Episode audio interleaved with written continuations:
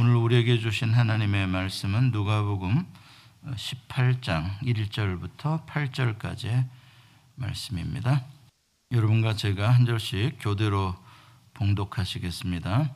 예수께서 그들에게 항상 기도하고 낙심하지 말아야 할 것을 비유로 말씀하여 이르시되 어떤 도시에 하나님을 두려워하지 않고 사람을 무시하는 한 재판장이 있는데 그 도시에 한 과부가 있어 자주 그에게 가서 내 원수에 대한 나의 원한을 풀어주소서 하되 그가 얼마 동안 듣지 아니하다가 후에 속으로 생각하되 내가 하나님을 두려워하지 않고 사람을 무시하나 이 과부가 나를 번거롭게 하니 내가 그 원한을 풀어주리라. 그렇지 않으면 늘 와서 나를 괴롭게 하리라 하였느니라 주께서 또 이르시되 불의한 재판장이 말한 것을 들으라. 하물며 하나님께서 그 밤낮 부르짖는 택하신 자들의 원한을 풀어주지 아니하시겠느냐? 그들에게 오래 참으시겠느냐? 내가 너에게 이르노니 속히 그 원한을 풀어주시리라.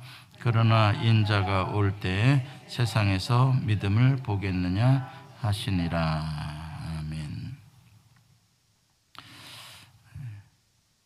한번 기도하시겠습니다. 하나님, 오늘도 말씀을 통해서 우리에게 가르쳐 주시고 우리의 영혼을 깨워 주시니 감사합니다.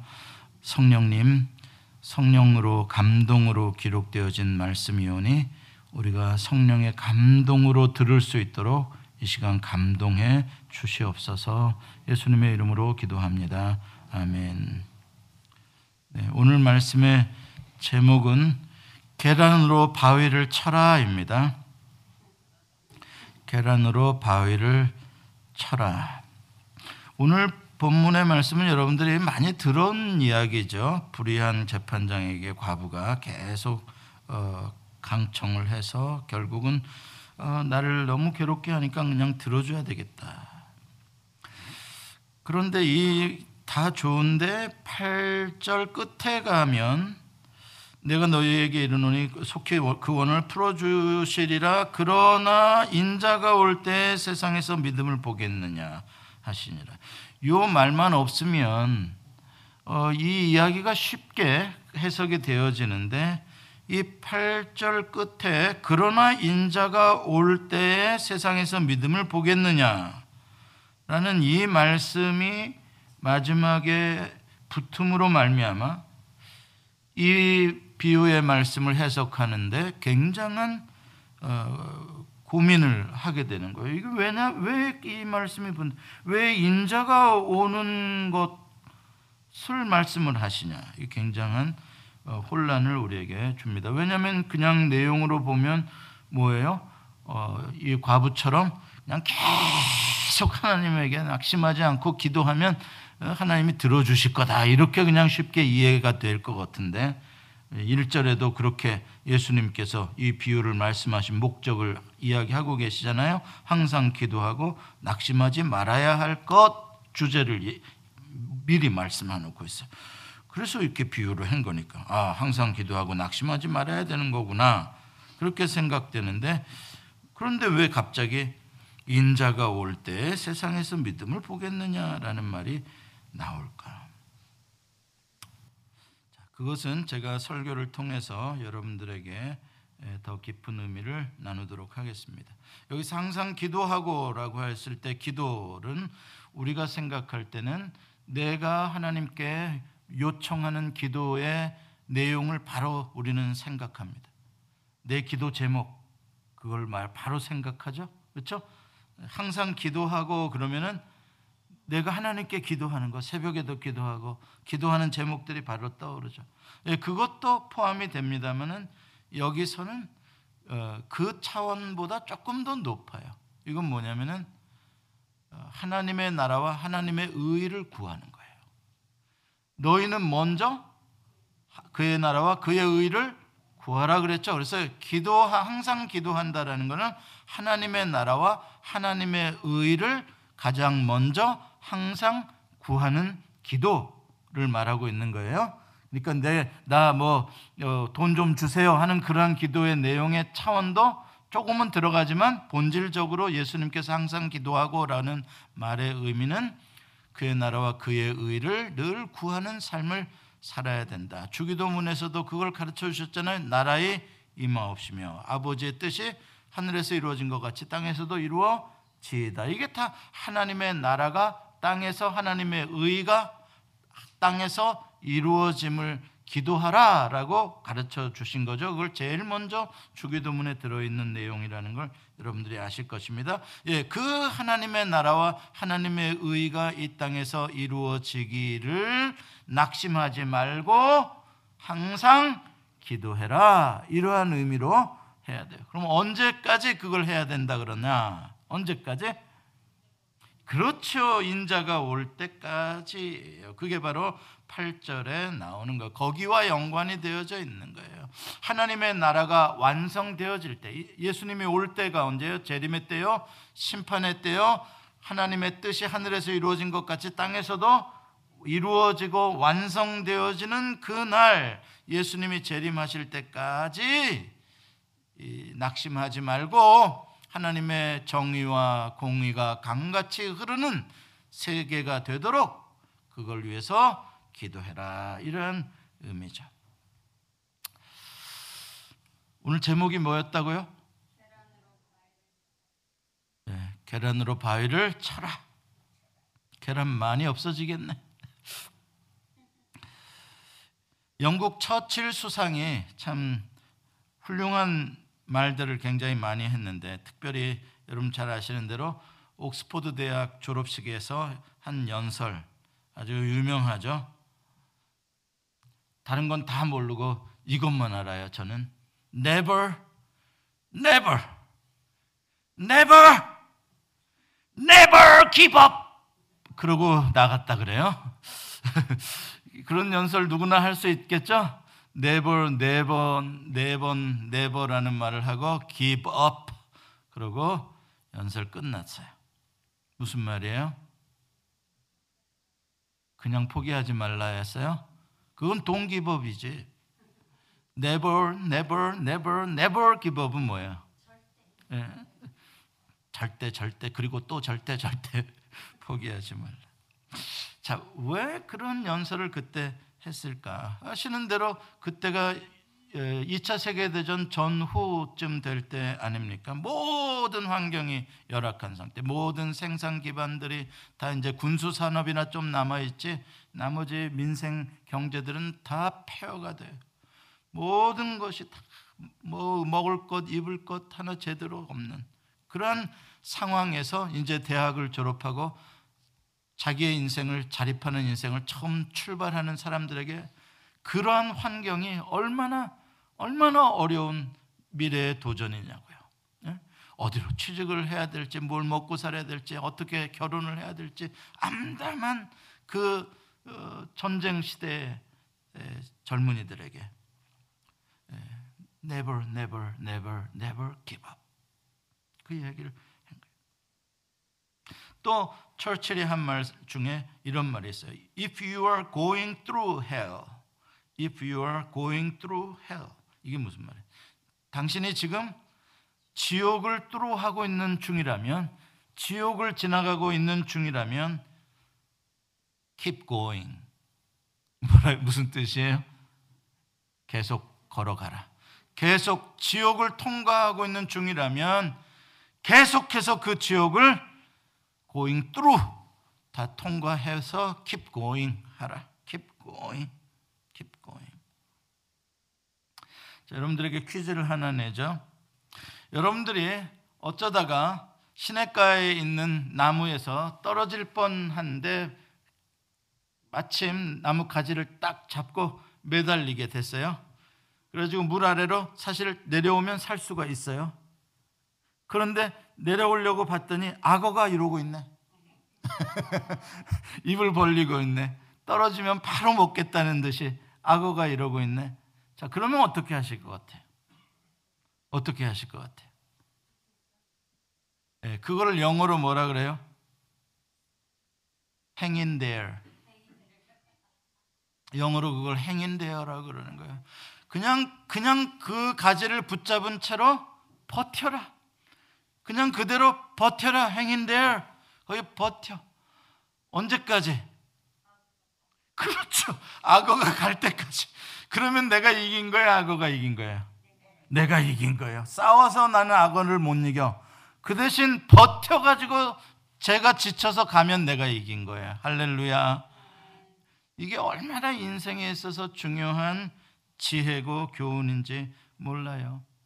예, 승리 그까지 거 째째하고 버텨서 이긴 거 아무것도 아닌 것 같죠? 우리들은 승리 그러면은 막 주먹이 삼손처럼 세 가지고 악어를 그냥 한 방에 퍽 잡아서 승리하는 거 그거를 승리하고 뭐 내가 살았다라고 말하는 것 같죠? 아니에요. 인생은 그렇게 한 방으로 해결할 수 있는 문제들이 인생의 문제가 아니에요. 해결할 수 없는 아무리 내 주먹을 믿어라 해도 내 주먹 가지고 안 되는 일이 투생이에요. 얼마 얼마나 많은지 몰라요. 내 능력으로 다 내가 승리하겠다? 큰 착각입니다. 이 세상에는요, 수천 년을 지나도 끄떡도 하지 않는 이 스톤 마운틴과 같은 거대한 바위들이 우리에게 있는 거예요. 꼼짝도 하지 않는. 여러분, 사람들이 포기한 때그 포기한 사람들을 우습게 보면 안 돼요. 그 사람들이 왜 포기했을 것 같아요? 어떻게 포기했을 것 같아요? 사람들이 포기한다 그랬을 때. 나 포기할래. 그럴 땐 무슨 뜻일 것 같아요? 그렇죠. 우리 엄지사님. 날로 지혜로워지셔요. 예. 예. 예. 처음부터 나 포기할래 하는 사람이 있을까요? 그러지 않아요. 엠만 하면 해보려고 하는 거예요. 노력도 해보고요, 기도도 해보고요, 씨름도 해보고요, 사람 동원할 수 있으면 동원도 해보고요, 해보는 거예요. 아, 그래도 안 되니까. 포기한다 소리가 나온 거죠. 그렇기 때문에 누군가가 포기한다 그럴 때, 어, 시시하게 이렇게 포기하냐? 그렇게 말하지, 쉽게 말하지 마세요. 아, 포기한다고 말할 자리까지 왔다면 당신은 많이 지쳤구나. 그동안 많이 좌절을 맛봤구나. 많이 힘들었겠구나. 그걸 생각을 해줘야지 되는 거지.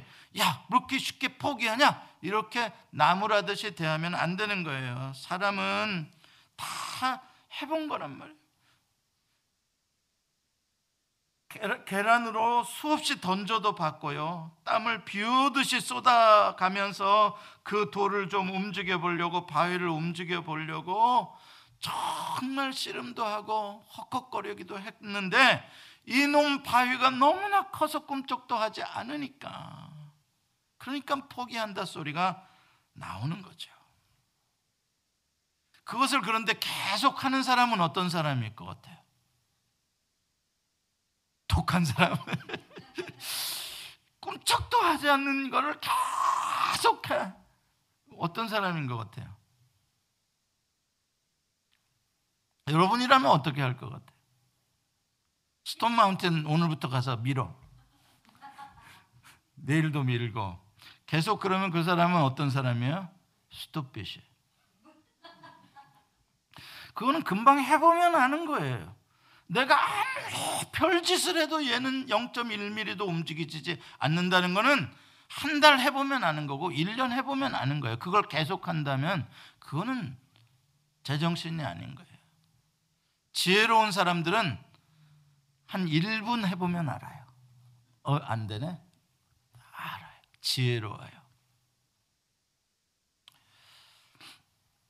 사람이 패배하는 궁극적인 이유는 능력이 아니라 낙심에 있는 거예요.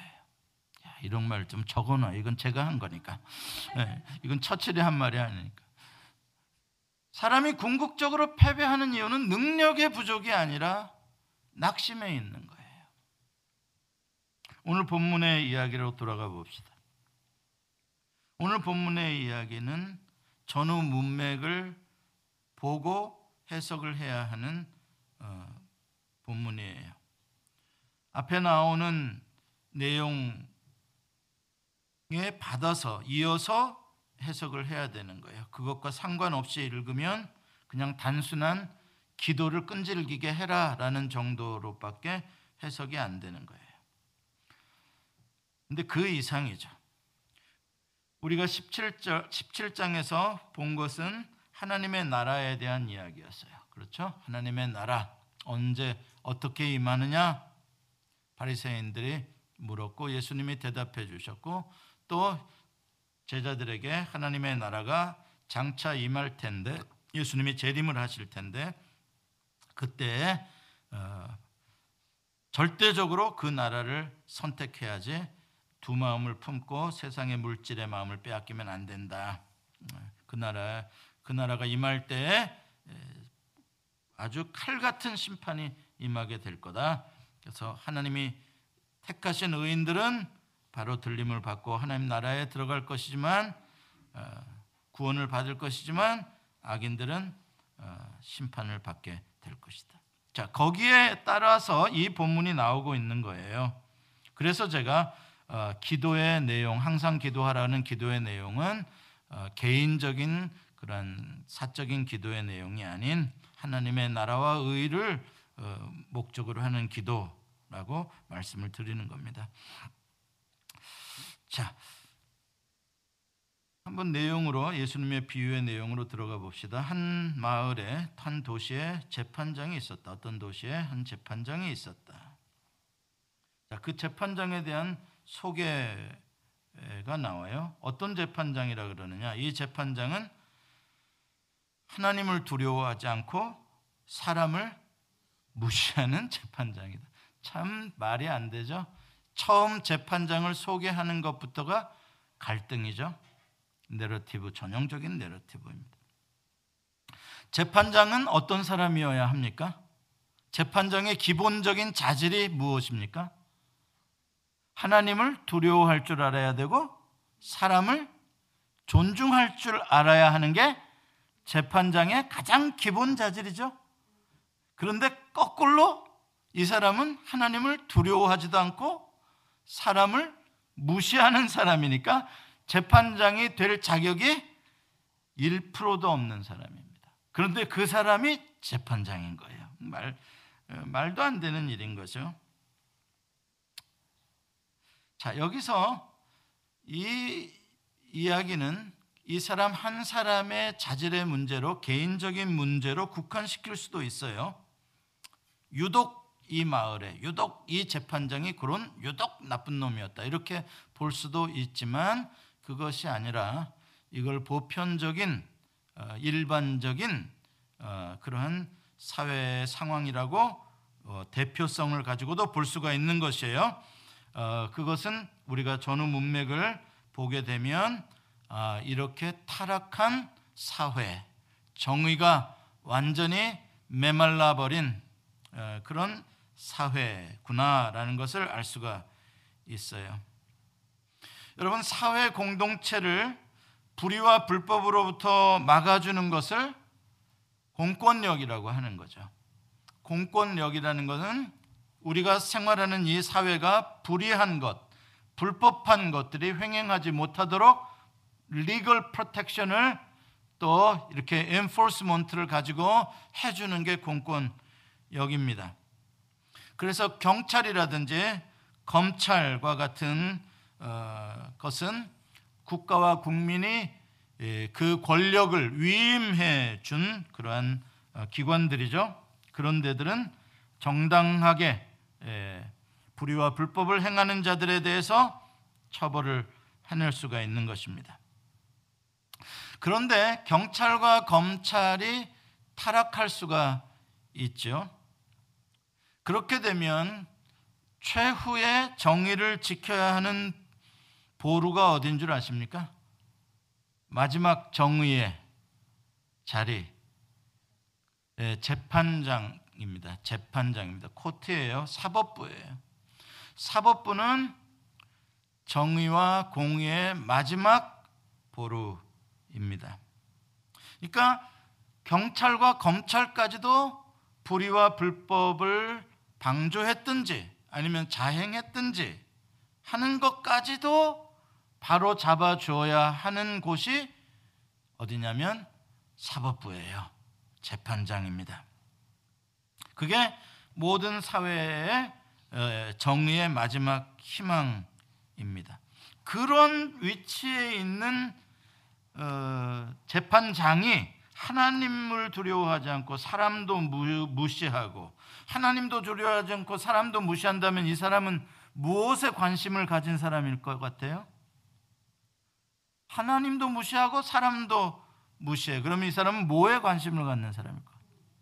자기 자신이겠죠. 그렇죠? 자기의 명예가 됐든 자기의 돈이 됐든 자기의 출세가 됐든 자기에게 관심이 있겠죠. 자, 이런 사람이 재판장을 하고 있다면 그 사회는 희망이 없죠. 이건 절망입니다. 그래서 우리가 왜 이렇게 사법부의 개혁에 대해서 그렇게 말이 많냐 요새 그만큼 사법부가 청렴 결백해야 되고 어떠한 정치나 어떠한 경제적인 파워에 의해서 이 사법부의 이 천칭이 좌우로 흔들리지 않아야 그 사회가 공정한 경쟁 사회, 공정한 법 질서가 유지되는 마지막 그게 이 것이기 때문에 곳이기 때문에 우리가 그렇게 사법부의 비리들에 대해서 날카롭게 아프게 접근을 하는 이유가 거기에 있는 거예요. 왜냐하면 그것마저 부정한 재판이 된다면 약한 자들이 힘없는 자들이 누구에게 기대겠냐고요. 우리는 이건 너무나 어, 뻔한 그런 이야기죠. 자, 그런데 3절에 보면은 바로 그 당사자가 등장을 해요. 한 과부가 등장합니다. 불의한 재판장과 비교했을 때 사회적으로 한 과부라는 것은 어떤 사람을 상징하고 있어요? 예, 가장 연약하고 의지할 곳 없는 가장 약자예요. 자기 권리를 주장할 힘이 없는 가장 약한 사람이 등장하고 그 반대쪽에는 누가 앉아 있는 거예요? 가장 높은 재판장이 이렇게 앉아 있는 거예요. 근데 그 가장 높은 재판장이 이 여인의 원한을 이 여인의 억울함을 풀어줄 수 있는 유일한 길인데 이 재판장이 그런 데는 관심이 없고 지 유익에만 관심을 가지고 있다면 이 여인은 정말 절망인 거죠. 그러나 예수님은 참 이러한 내러티브의 극적인 효소들을 이야기 요소들을 이야기하는데 아주 정말 탁월하세요. 예. 그런데 그 과부가 자주 재판장을 찾아갔다고 이야기를 해요. 자꾸 찾아갔어요. 찾아가서 자기의 원수로부터 자기의 원한을 풀어달라고 호소를 하는 거예요. 또 가고 또 가고 또 가는 거예요.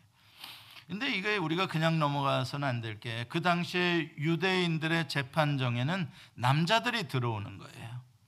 여자들이 재판정에 들어와서 이랬다 저랬다 막 증언 쓰고 막 여자들이 막 어, 원고되고 피고되고 그럴 수가 없었던 거예요. 다 남자들이 하는 겁니다. 그런데 이 여자는 어떻게 그러면 왔냐?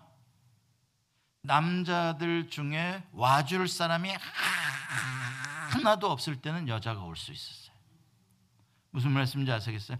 아들도 없고 남편도 없고 오빠도 없고 동생도 없고 삼촌도 없고 사촌도 없고 남자들 중에서는 자기를 대변해 주러 코트에 나가 줄 사람이 아무도 없는 여자인 거예요. 그럴 경우에는 자기 혼자기 때문에 자기가 올 수밖에 없는 걸 인정을 해 주는 거예요 법원에서 무슨 말씀인지 아시겠어요? 그러니까 이 여자가 계속해서 그 재판장에게 왔다는 것은 이 여자는 한마디로 말해서 자기를 도와줄 수 있는 친인척이 하나도 없는 여자였다. 그러니까 아주 정말 이 재판장밖에는 없는 거야. 뭔가 이 원한을 풀 수 있는 길이라는 거. 그런 여자인 거예요. 얼마나 가련한 여잔지, 얼마나 외롭고 정말 불쌍한 전혀 도움받을 곳이 없는 일이.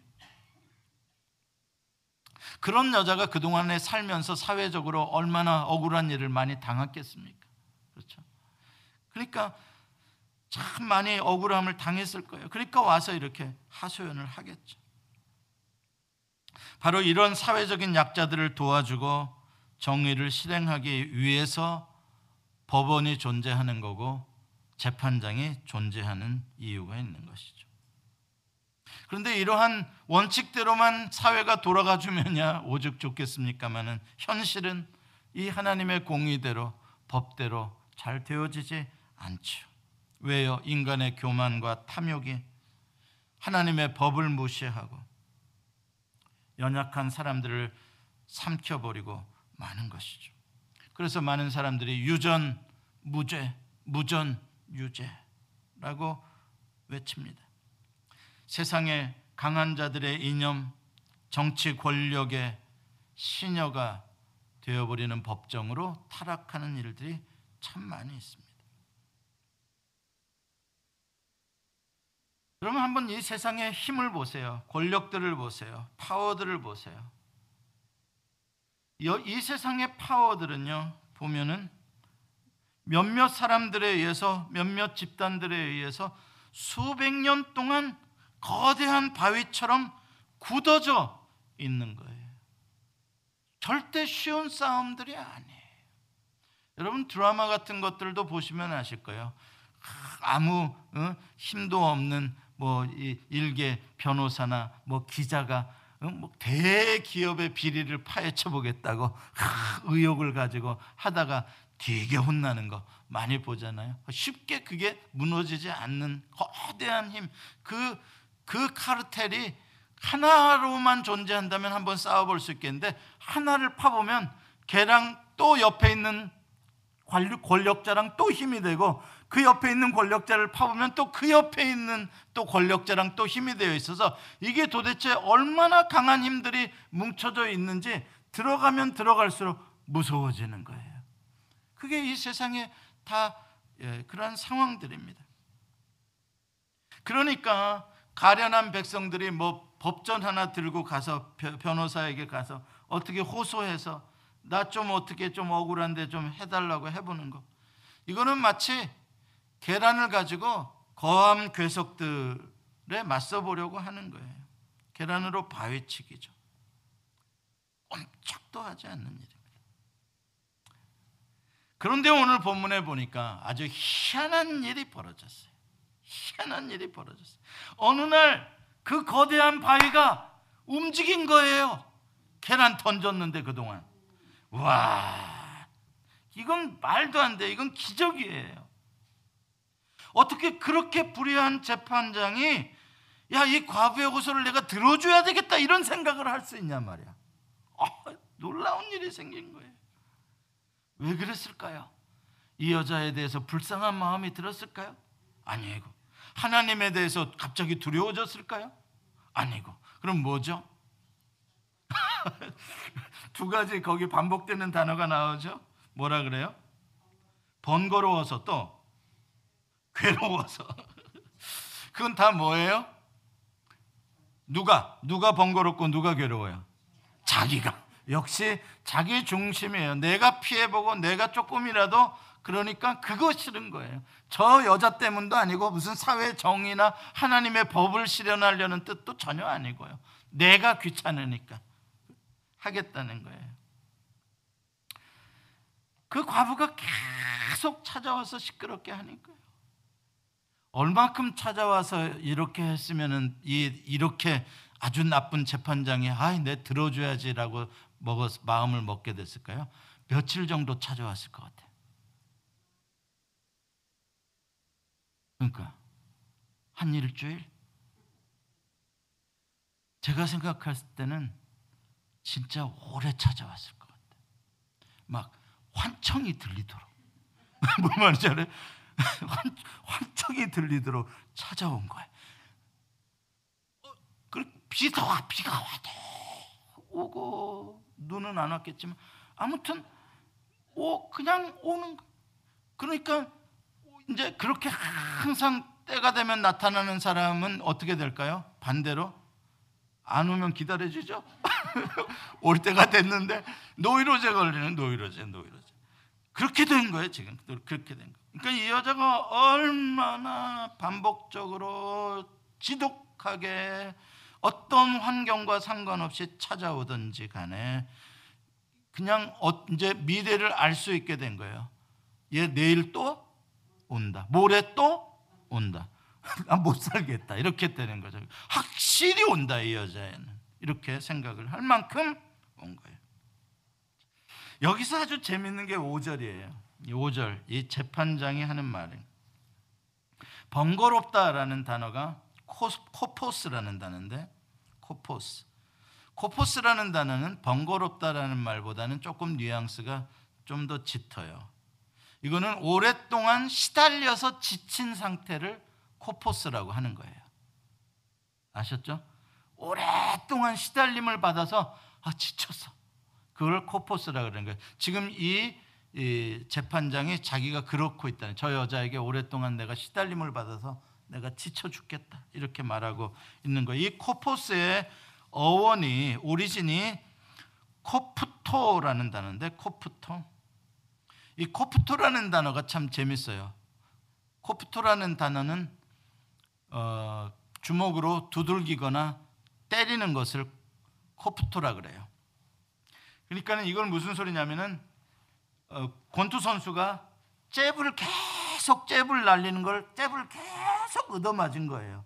큰 펀치는 아니지만 잽을 계속 두들기는 거를 맞았을 때에 예를 들어서 12라운드를 뛰었다. 마지막 라운드가 경, 이제 경기가 권투 12라운드다. 잽을 하도 맞아가지고 지쳐 있는 상태 그거를 말하는 게 코포스예요. 아주 피곤하고 지친 그런 거죠. 그 다음에 괴롭게 하다. 이 여자가 나를 괴롭게 할 것이다. 그 단어는 후포피아조라고 하는데 이 후포피아조라는 게 뭐냐면은 영어로 하면은 다크서클이에요. 후퍼피아조라는 말은 그러니까 괴롭게 하다라는 것은 나를 다크서클 만들 것 같다 이 표현인 거예요. 그럼 다크서클이 왜 만들어지느냐 두 가지 이유가 있어요. 눈탱이를 세게 맞았을 때 그 표현이에요. 권투 선수 계속 표현입니다. 주먹으로 눈을 가격해 가지고 눈 아래가 시꺼멓게 멍든 것. 그리고 아니면 계속 피곤하게 잠을 못 자고 지쳐 가지고 다크서클이 이렇게 생기는 거 그걸 말하고 있는 거예요. 저는 이러한 표현을 쓰시는 예수님이 너무 재밌은 거예요. 너무 재밌. 그 지금 두 권투 선수 중에 예수님이 왜 재밌는지를 아셔야 돼. 지금 링 위에 두 선수가 권투 선수가 싸우고 있는데 누구랑 누구랑 싸우고 있다고요? 슈퍼 헤비급 프로 권투 선수 재판장하고 과부랑 아주 연약하고 아주 보잘것없는 과부랑 권투를 하고 있는데 누가 이겼다고요 마지막에? 과부가 이겼다는 거예요. 눈탱이를 누가 쳤다고 끝까지? 과부가 쳤다는 거예요. 너무 재밌는 거예요. 그래도 재밌어 하지 않는 사람은 뭐고 뭐 어떻게 해줘야 재밌는데 생각해 보시라고요. 거대한 권력을 가진 사람이나 집단이 큰 바위처럼 느껴지고 우리는 계란, 계란처럼 여겨졌는데 계란으로 계속해서 바위에게 던졌더니 큰 바위에 다크서클이 생겼다는 거예요. 매를 내가 맞으면서도 저 큰 주먹에 내가 매를 맞는 아픔을 당하면서도 내가 끝까지 12라운드까지 내가 그래도 실갱이하고 내가 잽이라도 내리고 버텼더니 채가 자빠지더라는 거예요. 12라운드에 가가지고. 제가 피곤해서 지치더라는. 그런 힘 있는 자들이 전능자처럼 느껴졌었는데 사실은 속으로 보니까 그들도 속으로는 짜증도 나고 귀찮고 번거로워하고 괴로워하는 충격을 받고 있었더라는 거예요. 오늘 본문을 보세요. 재판장이 뭐라고 말을 했는지, 누구에게 말을 했는지. 재판장의 4절에 뭐라고 생, 어떻게 생각했다 그래요? 속으로, 속으로, 속으로. 겉으로는 우리가 보건대는 꿈쩍도 하지 않는 바위인 것 같죠? 그러나 속으로는 지들도 약한 구석이 있는 거예요. 속으로는. 일말의 변화의 가능성이 있다는 것입니다. 그 과부가 날마다 꿈쩍도 하지 않는 바위를 향해서 계란을 던질 때 얼마나 피곤하고 그 과부가 얼마나 지쳤을까 상상을 해보세요. 여러분 그 과부가 아마 날마다 포기했었을 거예요. 그 과부는 아, 오늘만 가고 내가 안 간다. 어 지긋지긋하다. 근데 내일 또 와니까 오늘 한 번만 더 가보자. 아, 오늘만 가고 안 간다. 또 내일 가면 아, 오늘 한 번만 더 가보자. 아마 이 과부도 수없이 포기를 했고 또 갔고 포기를 했고 또 갔고를 했었을 거예요. 지긋지긋하게 이 과부도 정말 피곤하고 정말 고통스러웠을 거예요. 그런데 사실 꼼짝도 하지 않나 보이던 그 재판장도 그 과정 속에 속으로는 어떻게 하고 있다? 번거로워하고 있고 괴로워하고 있었다는 사실이에요. 자, 보세요. 최후의 승리는 누가 더 힘이 세냐가 아니라 누가 더 포기하지 않았느냐, 누가 더 귀찮게 했느냐.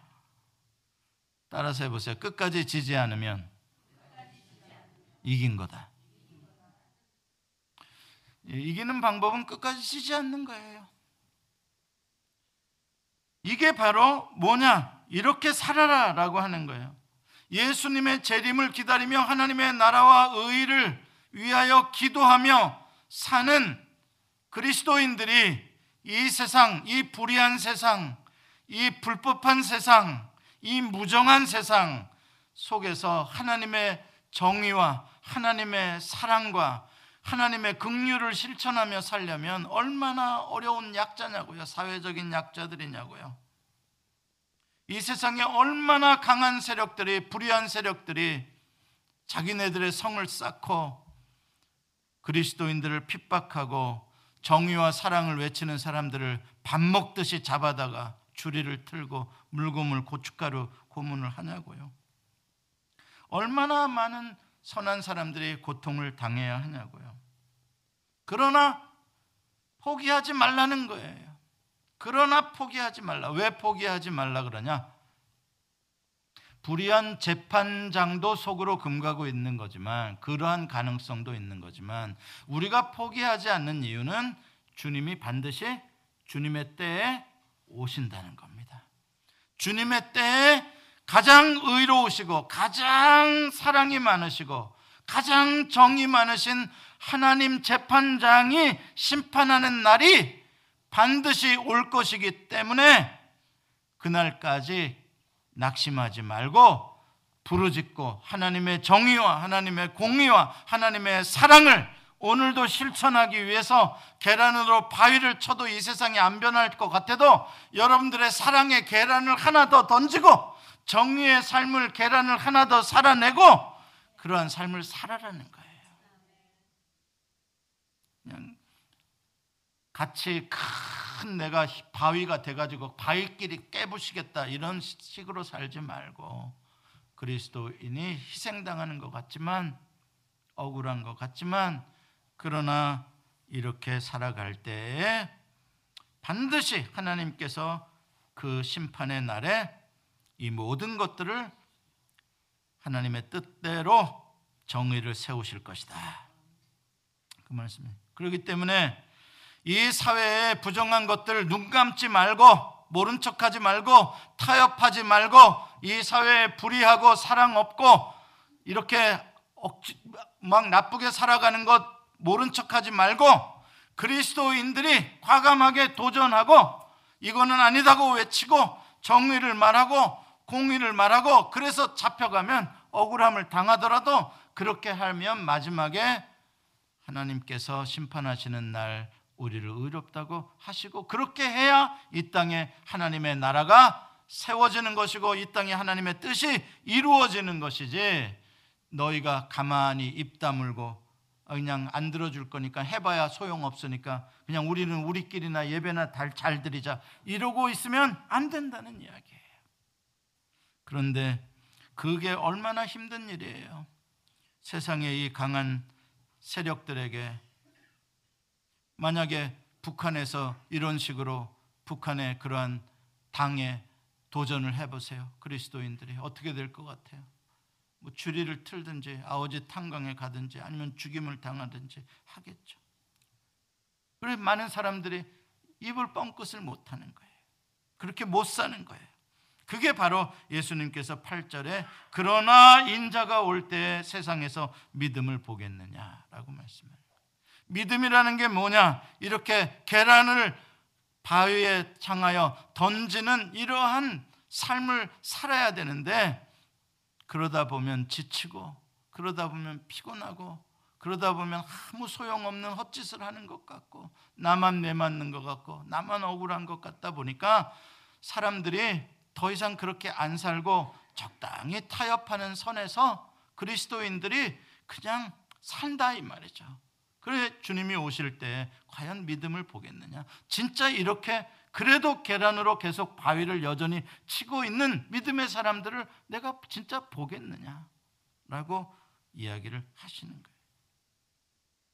사랑하는 성도 여러분, 여러분들이 믿음으로 기도하는 것 포기하지 않으면 반드시 주님의 시간에 주님께서 응답을 하십니다. 우리가 지난 주일에 가나안 여자의 이야기 말씀드렸잖아요. 그 여자는 예수님의 마음을 훤히 들여다보고 있었어요. 예수님은 극률의 예수님, 예수님은 사랑의 예수님, 자비의 예수님, 나의 이 아픔을 절대 절대 모른 척하지 않으실 예수님 알았어요. 그래서 포기하지 않았어요. 어떤 상황에도 장벽에도 끝까지 예수님께 나갔어요. 예, 여러분들이 뭘 기도하시든 여러분들의 정말 아픔 가운데서 여러분들에게 정말 필요한 것이라면 정말 주님이 반드시 들어주실 거니까 낙심하지 마시오. 그러나 오늘의 본문은 그 차원을 넘어서서 내가 하나님의 나라와 의를 위하여 정의와 사랑의 삶을 이 세상에서 살아내려고 할 때 피곤하고 낙심할 위험이 온다, 유혹이 온다. 그러나 그때 에도 믿음을 발휘해서 주님의 시간에 재림에 이제 주님이 완성시키실 것을 믿고 낙심하지 말아라. 그게 주님의 말씀. 갈라디아서 6장 9절은 이렇게 말씀합니다. 우리가 선을 행하되 낙심하지 말지니 포기하지 아니하면 때가 이름에 거두리라. 고린도후서 15장 58절은 이렇게 말씀합니다. 그러므로 내 사랑하는 형제들아 견실하며 흔들리지 말고 항상 주의 일에 더욱 힘쓰는 자들이 되라. 이는 너희 수고가 주 안에서 헛되지 않은 줄 알미라. 자, 이러한 모든 약속들은 무엇에 근거를 하고 있는 것입니까? 이러한 약속들은 다 하나님의 전제하심, 하나님의 신실하심에 근거를 하고 있는 거예요. 하나님의 전능하심에 근거를 하나님이 최후의 심판자이심에 근거를 하고 있는 거예요. 그렇기 때문에 최후의 하나님의 행하실 공의와 정의 그것을 알기 때문에 우리가 낙심하지 않고 포기하지 않고 흔들리지 않고 믿음의 삶을 정의의 삶을 살아갈 수가 있는 것입니다. 우리 하나님 아버지는 의로우신 재판장이시고 우리 아버지 하나님은 우리가 말하기 전에 이미 우리의 마음의 소원을 아시는 분이시고 우리 하나님 아버지는 고아와 과부의 억울함을 신원해 주시는 분이시고 우리 하나님 아버지는 모든 은혜와 자비의 하나님이시요 긍휼이 무한하신 분이십니다. 우리가 어떤 상황에도 포기하지 않을 유일한 이유는 하나님 아버지께서 예수 그리스도가 재림하시는 날 모든 것을 다 신원해 주시고 모든 것을 다 회복시켜 주실 것을 우리는 확실히 알고 믿기 때문에 우리는 낙심하지 않는 것입니다. 세상의 역사, 하나님의 역사는 이 세상에 힘을 가진 거대한 바위가 주인공이 아니라 계란으로 여전히 정의로 바위를 치고 있는 사람들이 주인공이에요. 믿음이 없는 사람들은 하나님이 주신 모든 기회 속에서 어려움을 찾아내고 변명하고 그 기회를 놓쳐버리지만 믿음의 사람들은 모든 환란과 어려움 속에서 오히려 기회를 찾아내는 사람들이 믿음의 사람들이에요. 그러므로 역사의 주인공은 머리가 잘 돌아가는 기회주의자들이 아니라 우직하고 스투핏하게 보이는 믿음의 사람들, 최후의 궁극적인 승리를 바라보는 사람들이 역사의 주인공입니다. 여러분들이 그런 분들 되시기를 바랍니다. 예수 소망 교회는 조지아주 스와니에 위치해 있으며 주소는 3671 스미스타운 로드 스와니 조지아 30024이고 전화번호는 770-375-0900입니다. 주일 1부 예배는 오전 8시 30분, 2부 예배는 오전 11시에 있습니다. 예수 소망교회의 소개와 사역은 인터넷 주소 www.jesushopechurch.org로 오시면 찾아보실 수 있습니다. 감사합니다.